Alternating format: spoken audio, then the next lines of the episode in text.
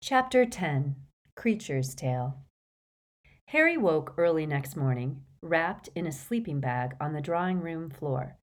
A chink of sky was visible between the heavy curtains. It was the cool, clear blue of watered ink, somewhere between night and dawn, and everything was quiet, except for Ron and Hermione's slow, deep breathing. Harry glanced over at the dark shapes they made on the floor beside him. Ron had had a fit of gallantry and insisted that Hermione sleep on the cushions from the sofa, so that her silhouette was raised above his. Her arm curved to the floor, her fingers inches from Ron's. Harry wondered whether they had fallen asleep, holding hands. The idea made him feel strangely lonely.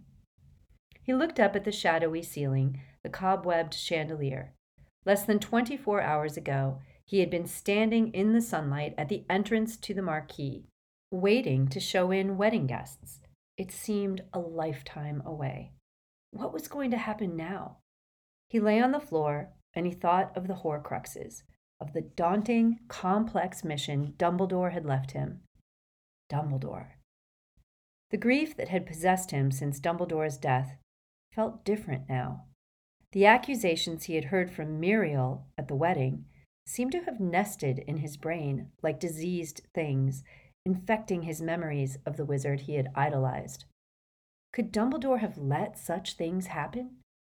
Had he been like Dudley, content to watch neglect and abuse as long as it did not affect him? Could he have turned his back on a sister who was being imprisoned and hidden?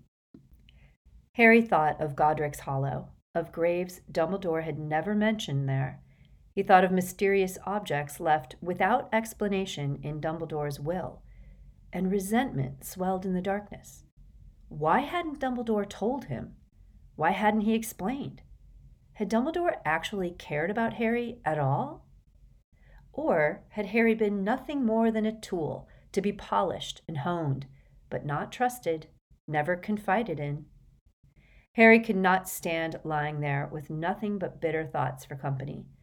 Desperate for something to do, for distraction, he slipped out of his sleeping bag, picked up his wand, and crept out of the room. On the landing, he whispered, Lumos, and started to climb the stairs by wand light. On the second landing was the bedroom in which he and Ron had slept last time they had been here. He glanced into it. The wardrobe doors stood open, and the bedclothes had been ripped back. Harry remembered the overturned troll leg downstairs, Someone had searched the house since the order had left. Snape?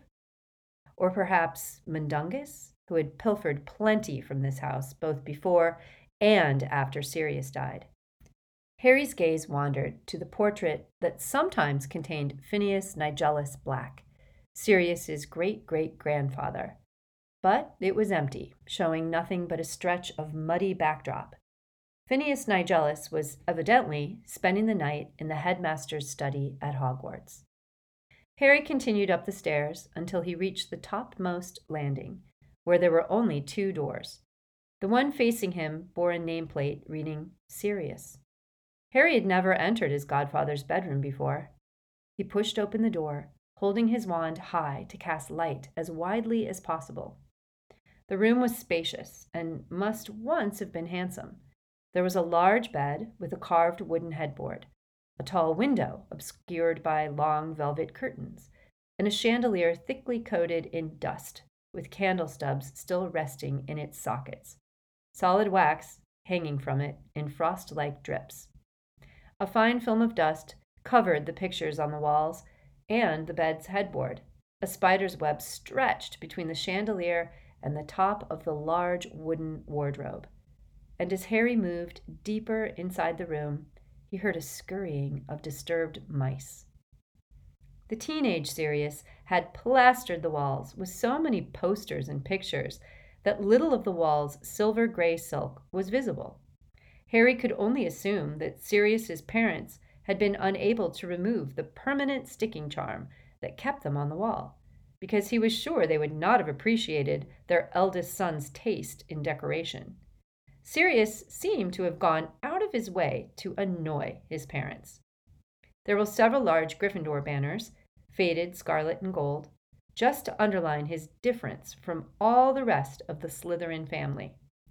There were many pictures of muggle motorcycles, and also, Harry had to admire Sirius's nerve, several posters of bikini clad muggle girls. Harry could tell that they were muggles because they remained quite stationary within their pictures, faded smiles and glazed eyes frozen on the paper. This was in contrast to the only wizarding photograph on the walls, which was a picture of four Hogwarts students standing arm in arm, laughing at the camera. With a leap of pleasure, Harry recognized his father. His untidy black hair stuck up at the back like Harry's, and he too wore glasses. Beside him was Sirius, carelessly handsome, his slightly arrogant face so much younger and happier than Harry had ever seen it alive. To Sirius's right stood Pettigrew, more than a head shorter, plump and watery eyed, flushed with pleasure at his inclusion in this coolest of gangs, with the much admired rebels that James and Sirius had been. On James's left was Lupin, even then a little shabby looking, but he had the same air of delighted surprise at finding himself liked and included. Or was it simply because Harry knew how it had been that he saw these things in the picture? He tried to take it from the wall. It was his now, after all. Sirius had left him everything, but it would not budge.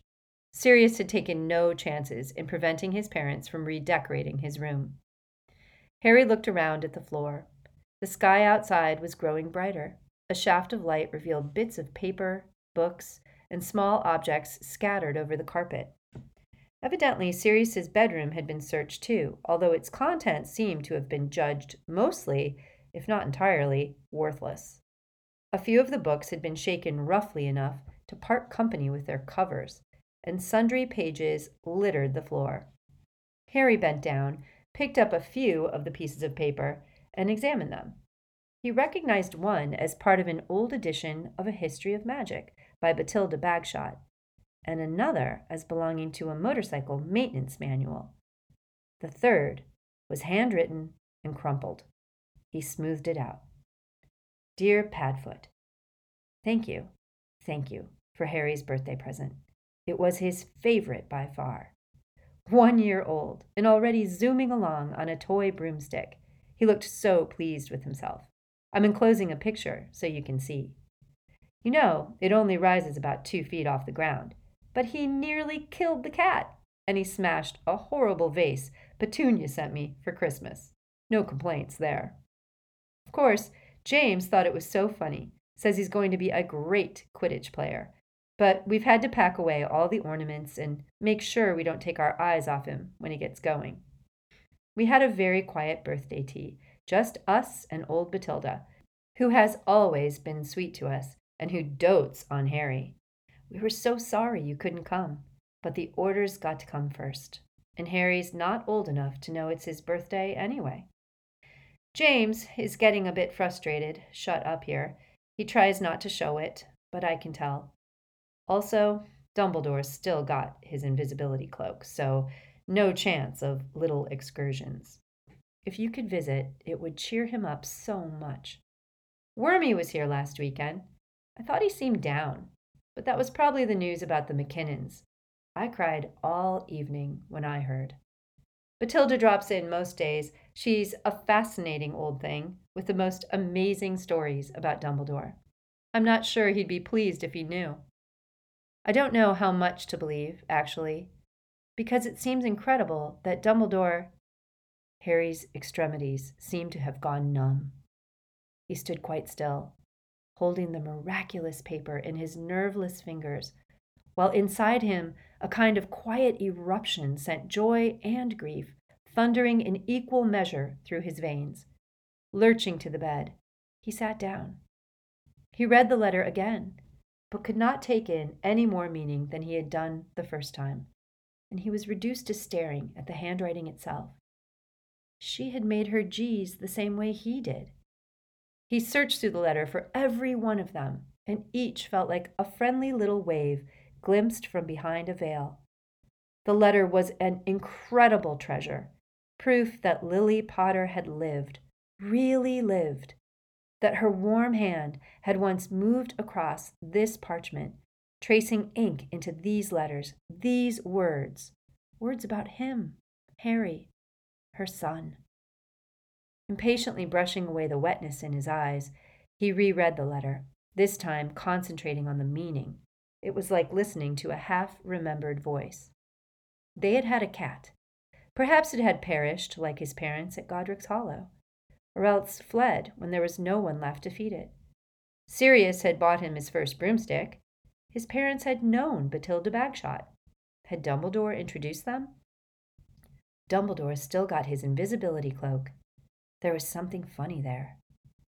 Harry paused, pondering his mother's words.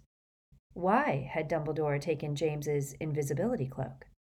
Harry distinctly remembered his headmaster telling him, years before, I don't need a cloak to become invisible.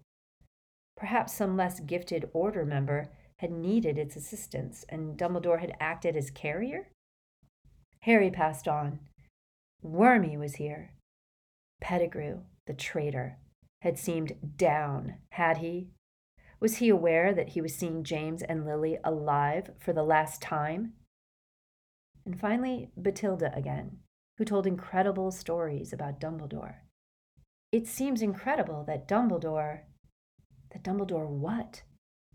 But there were any number of things that would seem incredible about Dumbledore that he had once received bottom marks in a transfiguration test, or had taken up goat charming like Aberforth. Harry got to his feet and scanned the floor. Perhaps the rest of the letter was here, somewhere. He seized papers, treating them, in his eagerness, with as little consideration as the original searcher. He pulled open drawers, shook out books, stood on a chair to run his hand over the top of the wardrobe, and he crawled under the bed and armchair. At last, lying face down on the floor, he spotted what looked like a torn piece of paper under the chest of drawers. When he pulled it out, it proved to be most of the photograph Lily had described in her letter. A black haired baby was zooming in and out of the picture on a tiny broom, roaring with laughter, and a pair of legs that must have belonged to James was chasing after him.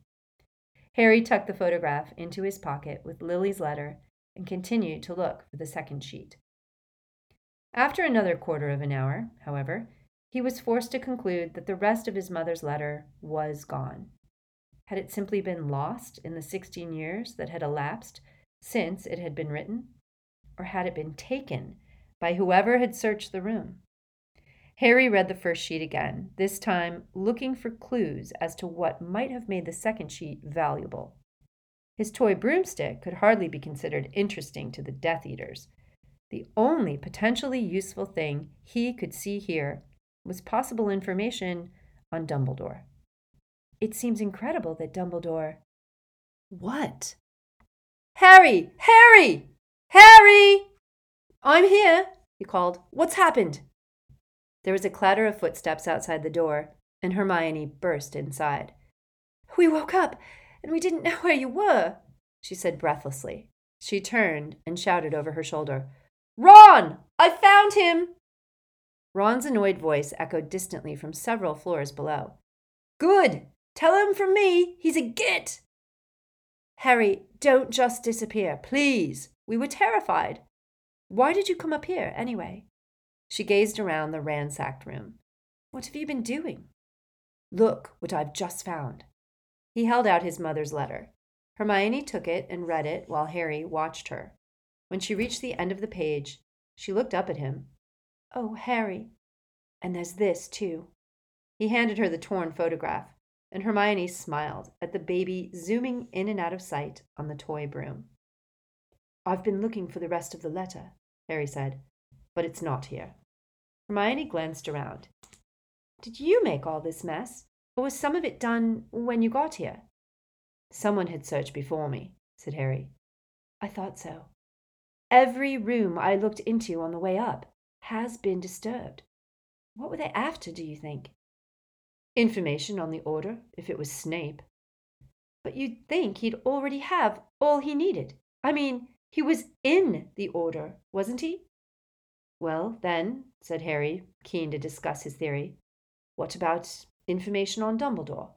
The second page of this letter, for instance. You know this Bathilda my mum mentions. You know who she is. Who?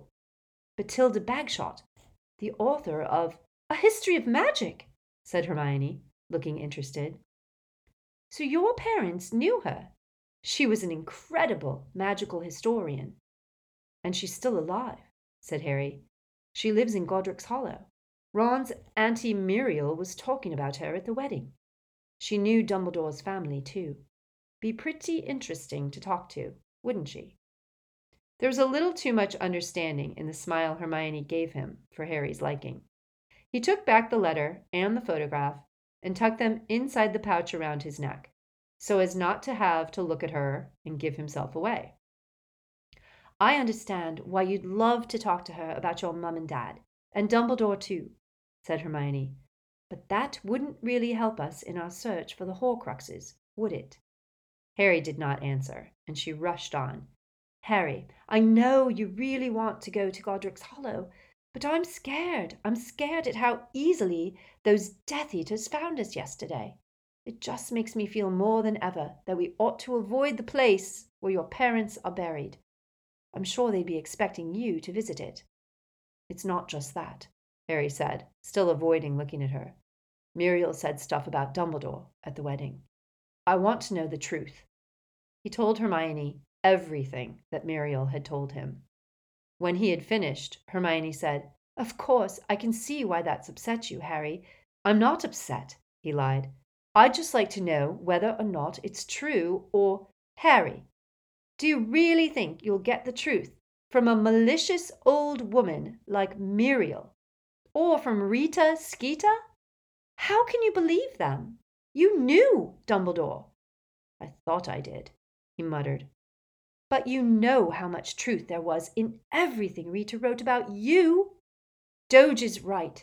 How can you let those people tarnish your memories of Dumbledore? He looked away, trying not to betray the resentment he felt. There it was again. Choose what to believe. He wanted the truth. Why was everyone so determined that he should not get it? Shall we go down to the kitchen? Hermione suggested after a little pause. Find something for breakfast. He agreed, but grudgingly, and followed her out onto the landing and past the second door that led off it. There were deep scratch marks in the paintwork below a small sign that he had not noticed in the dark. He paused at the top of the stairs to read it. It was a pompous little sign, neatly lettered by hand, the sort of thing that Percy Weasley might have stuck on his bedroom door. Do not enter without the express permission of Regulus Arcturus Black. Excitement trickled through Harry, but he was not immediately sure why. He read the sign again. Hermione was already a flight of stairs below him. Hermione, he said, and he was surprised that his voice was so calm. Come back up here. What's the matter? R A B. I think I found him. There was a gasp and then Hermione ran back up the stairs. In your mum's letter? But I didn't see. Harry shook his head, pointing at Regulus's sign. She read it then, then clutched Harry's arm so tightly that he winced. Sirius's brother, she whispered. He was a Death Eater, said Harry. Sirius told me about him. He joined up when he was really young, and then got cold feet and tried to leave so they killed him. That fits, gasped Hermione. If he was a Death Eater, he had access to Voldemort. And if he became disenchanted, then he would have wanted to bring Voldemort down. She released Harry, leaned over the banister, and screamed, Ron! Ron! Get up here, quick! Ron appeared, panting, a minute later, his wand ready in his hand. What's up? If it's massive spiders again, I want breakfast before I. He frowned at the sign on Regulus's door, to which Hermione was silently pointing. What? That was Sirius's brother, wasn't it? Regulus Arcturus. Regulus. R A B. The locket. You don't reckon. Let's find out, said Harry. He pushed the door. It was locked. Hermione pointed her wand at the handle and said, Alohomora. There was a click, and the door swung open. They moved over the threshold together, gazing around. Regulus's bedroom was slightly smaller than Sirius's, though it had the same sense of former grandeur. Whereas Sirius had sought to advertise his difference from the rest of his family, Regulus had striven to emphasize the opposite. The Slytherin colors of emerald and silver were everywhere, draping the bed, the walls, the windows. The black family crest was painstakingly painted over the bed, along with its motto, Toujours Pur. Beneath this was a collection of yellow newspaper cuttings, all stuck together to make a ragged collage. Hermione crossed the room to examine them. They're all about Voldemort, she said. Regulus seems to have been a fan for a few years before he joined the Death Eaters. A little puff of dust rose from the bed covers as she sat down to read the clippings. Harry, meanwhile, had noticed another photograph. A Hogwarts Quidditch team was smiling and waving out of the frame. He moved closer and saw the snakes emblazoned on their chests Slytherins. Regulus was instantly recognizable as the boy sitting in the middle of the front row. He had the same dark hair and slightly haughty look of his brother, though he was smaller, slighter, and rather less handsome than Sirius had been. He played Seeker, said Harry. What? said Hermione vaguely. She was still immersed in Voldemort's press clippings. He's sitting in the middle of the front row. That's where the Seeker. Never mind, said Harry, realizing that no one was listening. Ron was on his hands and knees, searching under the wardrobe. Harry looked around the room for likely hiding places and approached the desk. Yet again, somebody had searched before them. The drawer's contents had been turned over recently, the dust disturbed. But there was nothing of value there. Old quills, out of date textbooks that bore evidence of being roughly handled, a recently smashed ink bottle, its sticky residue covering the contents of the drawer. There's an easier way, said Hermione, as Harry wiped his inky fingers on his jeans. She raised her wand and said, Accio locket. Nothing happened. Ron, who had been searching the folds of the faded curtains, looked disappointed. Is that it, then? It's not here. Oh, it could still be here, but under counter enchantments, said Hermione. Charms, to prevent it being summoned magically, you know. Like Voldemort put on the stone basin in the cave, said Harry, remembering how he had been unable to summon the fake locket. How are we supposed to find it then? asked Ron. We search manually, said Hermione. That's a good idea, said Ron, rolling his eyes, and he resumed his examination of the curtains. They combed every inch of the room for more than an hour, but were forced, finally, to conclude that the locket was not there.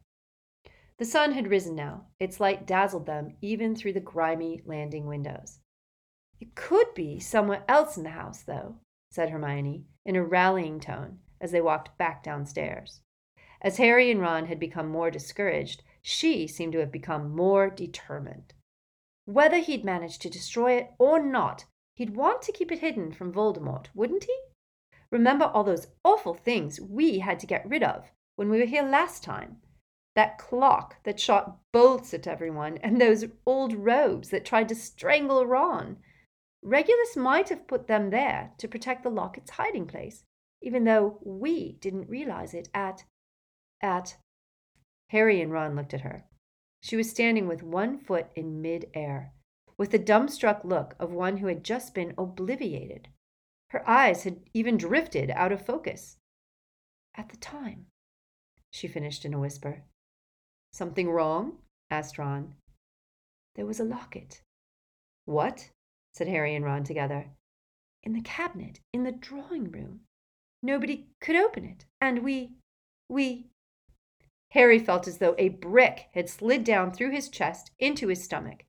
He remembered. He had even handled the thing as they passed it around, each trying to prise it open. It had been tossed into a sack of rubbish, along with the snuff box of wart cap powder and the music box that had made everyone sleepy. Kreacher nicked loads of things back from us, said Harry. It was the only chance, the only slender hope left to them, and he was going to cling to it until forced to let go. He had a whole stash of stuff in his cupboard, in the kitchen. Come on.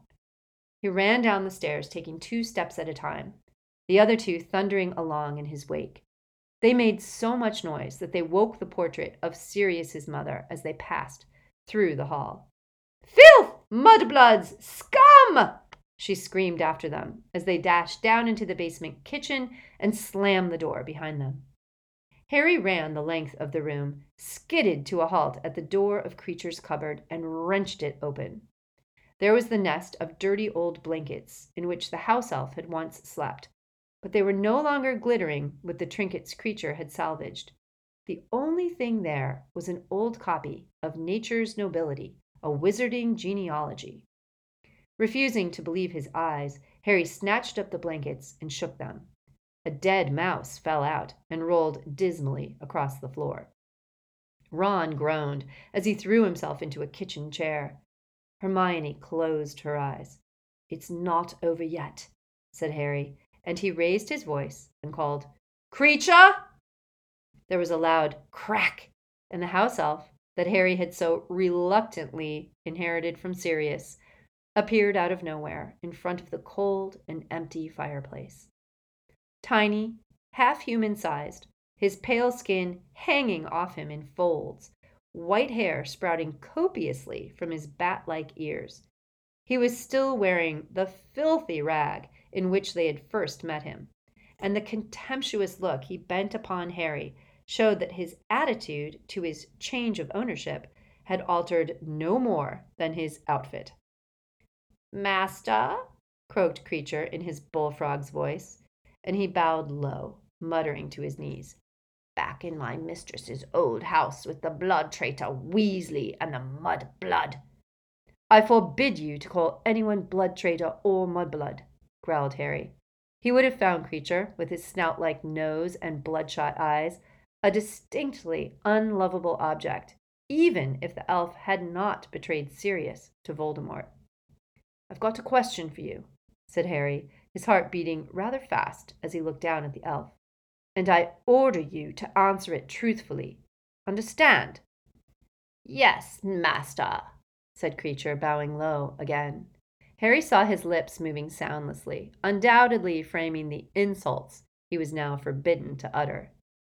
Two years ago, said Harry, his heart now hammering against his ribs, there was a big gold locket in the drawing room upstairs. We threw it out. Did you steal it back?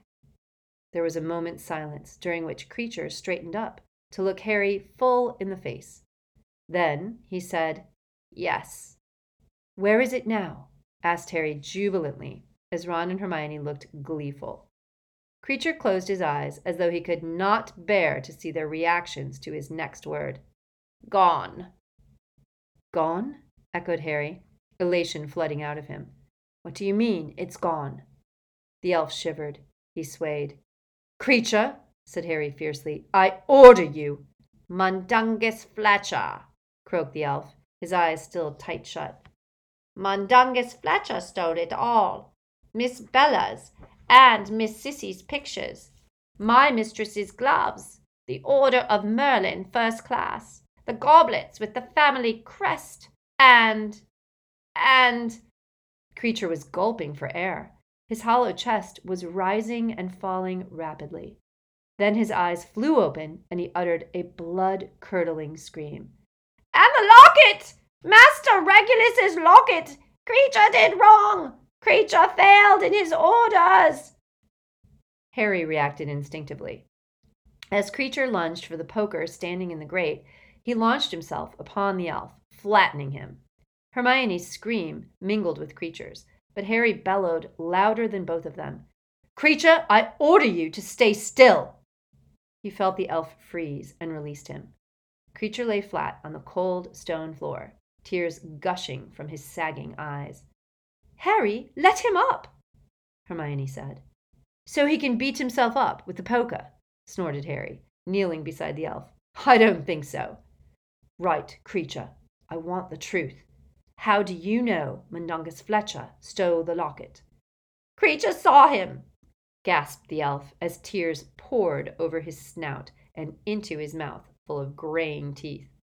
Kreacher saw him coming out of Kreacher's cupboard with his hands full of Kreacher's treasures. Kreacher told the sneak thief to stop, but Mundungus Fletcher laughed and r- ran. You called the locket Master Regulus's, said Harry. Why? Where did it come from? What did Regulus have to do with it? Kreacher, sit up and tell me everything you know about that locket, and everything Regulus had to do with it. The elf sat up, curled into a ball, placed his wet face between his knees, and began to rock backward and forward.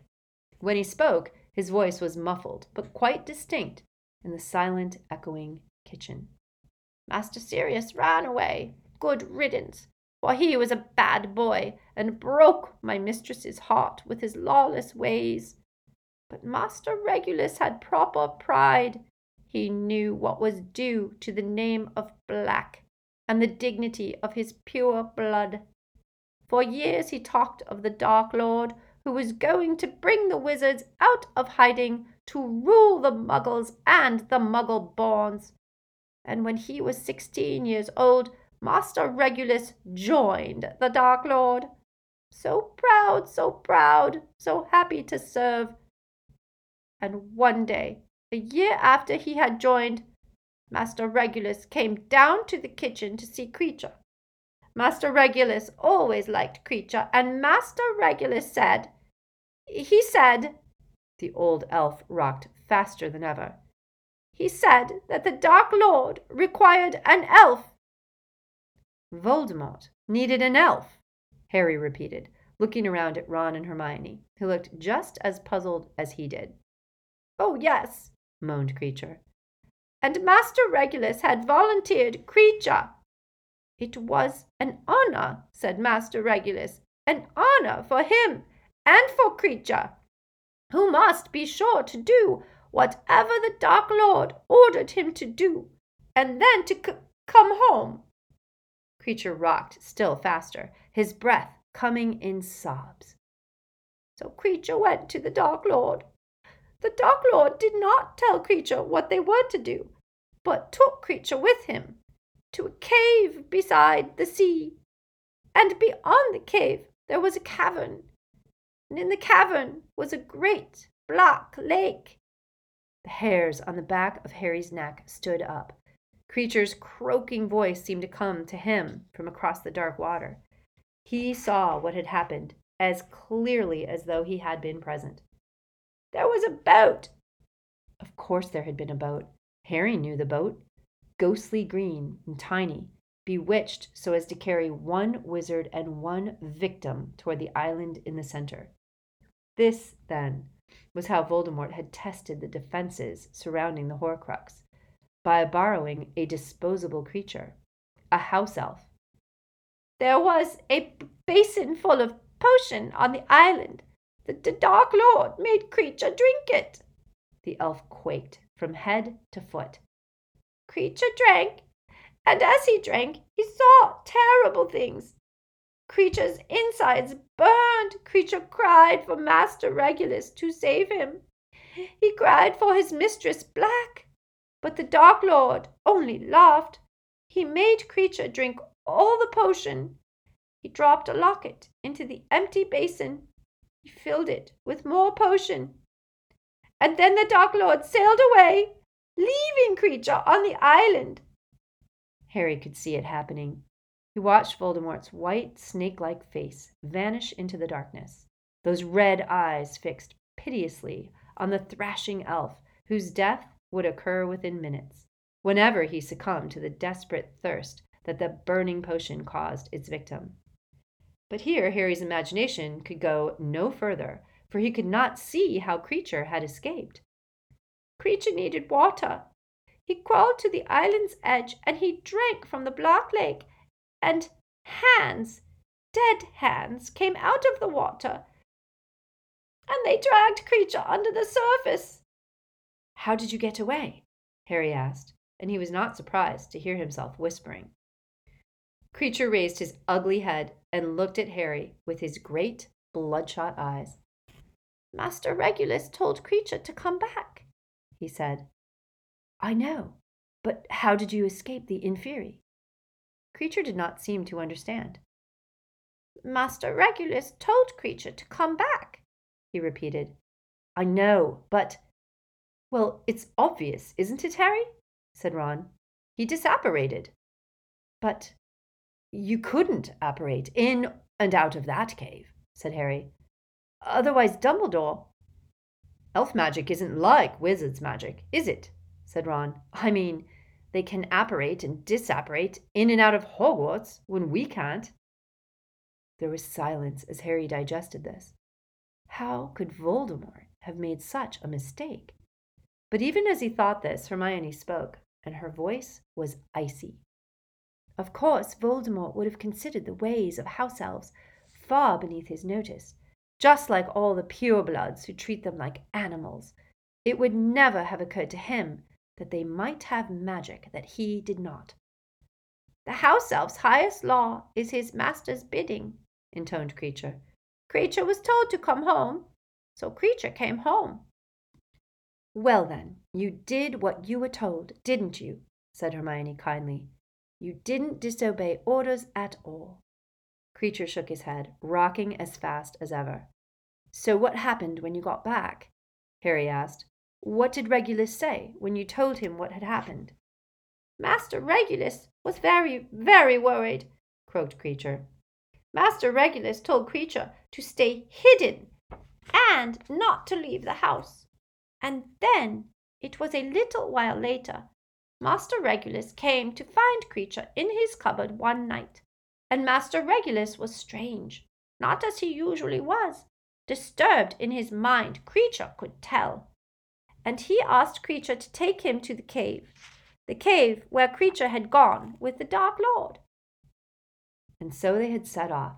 Harry could visualize them quite clearly the frightened old elf and the thin, dark seeker who had so resembled Sirius. Kreacher knew how to open the concealed entrance to the underground cavern, knew how to raise the tiny boat. This time it was his beloved Regulus who sailed with him to the island with its basin of poison. And he made you drink the potion, said Harry, disgusted. But Kreacher shook his head and wept. Hermione's hands leapt to her mouth. She seemed to have understood something. Master Regulus took from his pocket a locket like the one the Dark Lord had, said Kreacher, tears pouring down either side of his snout like nose. And he told Kreacher to take it, uh, and when the basin was empty, to switch the lockets. Kreacher's sobs came in great rasps now. Harry had to concentrate hard to understand him. And he ordered Kreacher to leave without him. And he told Kreacher to go home and never to tell my mistress what he had done, but to destroy the first locket.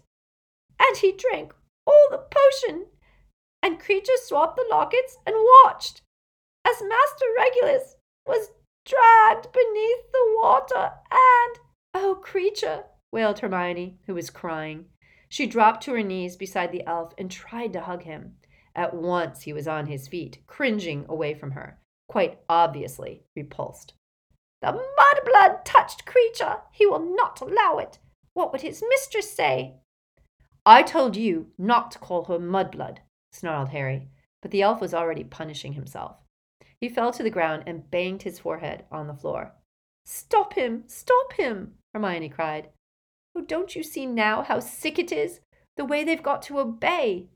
Kreacher, stop! Stop! shouted Harry. The elf lay on the floor, panting and shivering, green mucus glistening around his snout, a bruise already blooming on his pallid forehead where he had struck himself, his eyes swollen and bloodshot and swimming in tears. Harry had never seen anything so pitiful. So you brought the locket home, he said relentlessly, for he was determined to know the full story. And you tried to destroy it. Nothing Kreacher did made any mark upon it, moaned the elf. Kreacher tried everything, everything he knew, but nothing, nothing would work. So many powerful spells upon the casing. Kreacher was sure the way to destroy it was to get inside it, but it would not open. Kreacher punished himself. He tried again. He punished himself. He tried again. Kreacher failed to obey orders. Kreacher could not destroy the locket. And his mistress was mad with grief because Master Regulus had disappeared, and Kreacher could not tell her what had happened. No, because Master Regulus had f- forbidden him to tell any of the f- family what happened in the c- cave. Kreacher began to sob so hard that there were no more coherent words. Tears flowed down Hermione's cheeks as she watched Kreacher, but she did not dare touch him again. Even Ron, who was no fan of Kreacher's, looked troubled. Harry sat back on his heels and shook his head, trying to clear it. I don't understand you, Kreacher, he said finally. Voldemort tried to kill you. Regulus died to bring Voldemort down. But you were still happy to betray Sirius to Voldemort. You were happy to go to Narcissa and Bellatrix and pass information to Voldemort through them. Harry, Kreacher doesn't think like that, said Hermione, wiping her eyes on the back of her hand. He's a slave. House elves are used to bad, even brutal treatment. What Voldemort did to Kreacher wasn't that far out of the common way. What do wizard wars mean to an elf like Kreacher? He's loyal to people who are kind to him. And Mrs. Black must have been, and Regulus certainly was, so he served them willingly and parroted their beliefs. I know what you're going to say, she went on, as Harry began to protest, that Regulus changed his mind. But he doesn't seem to have explained that to Kreacher, does he? And I think I know why. Kreacher and Regulus's family were all safer if they kept to the old pure bloodline. Regulus was trying to protect them all. Sirius, Sirius was horrible to Kreacher, Harry, and it's no good looking like that. You know it's true. Kreacher had been alone for a long time when Sirius came to live here, and he was probably starving for a bit of affection. I'm sure Miss Cissy and Miss Bella were perfectly lovely to Kreacher when he turned up, so he did them a favor and told them everything they wanted to know. I've said all along that wizards would pay for how they treat house elves. Well, Voldemort did, and so did Sirius. Harry had no retort. As he watched Kreacher sobbing on the floor, he remembered what Dumbledore had said to him mere hours after Sirius's death. I do not think Sirius ever saw Kreacher as a being with feelings as acute as a human's. Kreacher, said Harry after a while, when you feel up to it, uh, please sit up. It was several minutes before Kreacher hiccuped himself into silence. Then he pushed himself into a sitting position again, rubbing his knuckles into his eyes like a small child. Kreacher, I'm going to ask you to do something, said Harry. He glanced at Hermione for assistance. He wanted to give the order kindly, but at the same time, he could not pretend that it was not an order. However, the change in his tone seemed to have gained her approval. She smiled encouragingly. Kreacher, I want you, please, to go and find Mundungus Fletcher. We need to find out where the locket, where Master Regulus's locket, is. It's really important. We want to finish the work Master Regulus started. We want to uh, ensure that he didn't die in vain. Kreacher dropped his fists and looked up at Harry. Find Mundungus Fletcher, he croaked. And bring him here to Grimmauld Place, said Harry. Do you think you could do that for us? As Kreacher nodded and got to his feet, Harry had a sudden inspiration. He pulled out Hagrid's purse and took out the fake Horcrux, the substitute locket in which Regulus had placed the note to Voldemort. Kreacher, I'd, uh, I'd like you to have this, he said, pressing the locket into the elf's hand. This belonged to Regulus, and I'm sure he'd want you to have it as a token of gratitude for what you. Overkill, mate, said Ron, as the elf took one look at the locket, let out a howl of shock and misery, and threw himself back onto the ground. It took them nearly half an hour to calm down Kreacher, who was so overcome to be presented with a black family heirloom for his very own that he was too weak at the knees to stand properly. When finally he was able to totter a few steps, they all accompanied him to his cupboard, watched him tuck up the locket safely in his dirty blankets, and assured him that they would make its protection their first priority while he was away. He then made two low bows to Harry and Ron, and even gave a funny little spasm in Hermione's direction that might have been an attempt at a respectful salute before disapparating with the usual loud crack.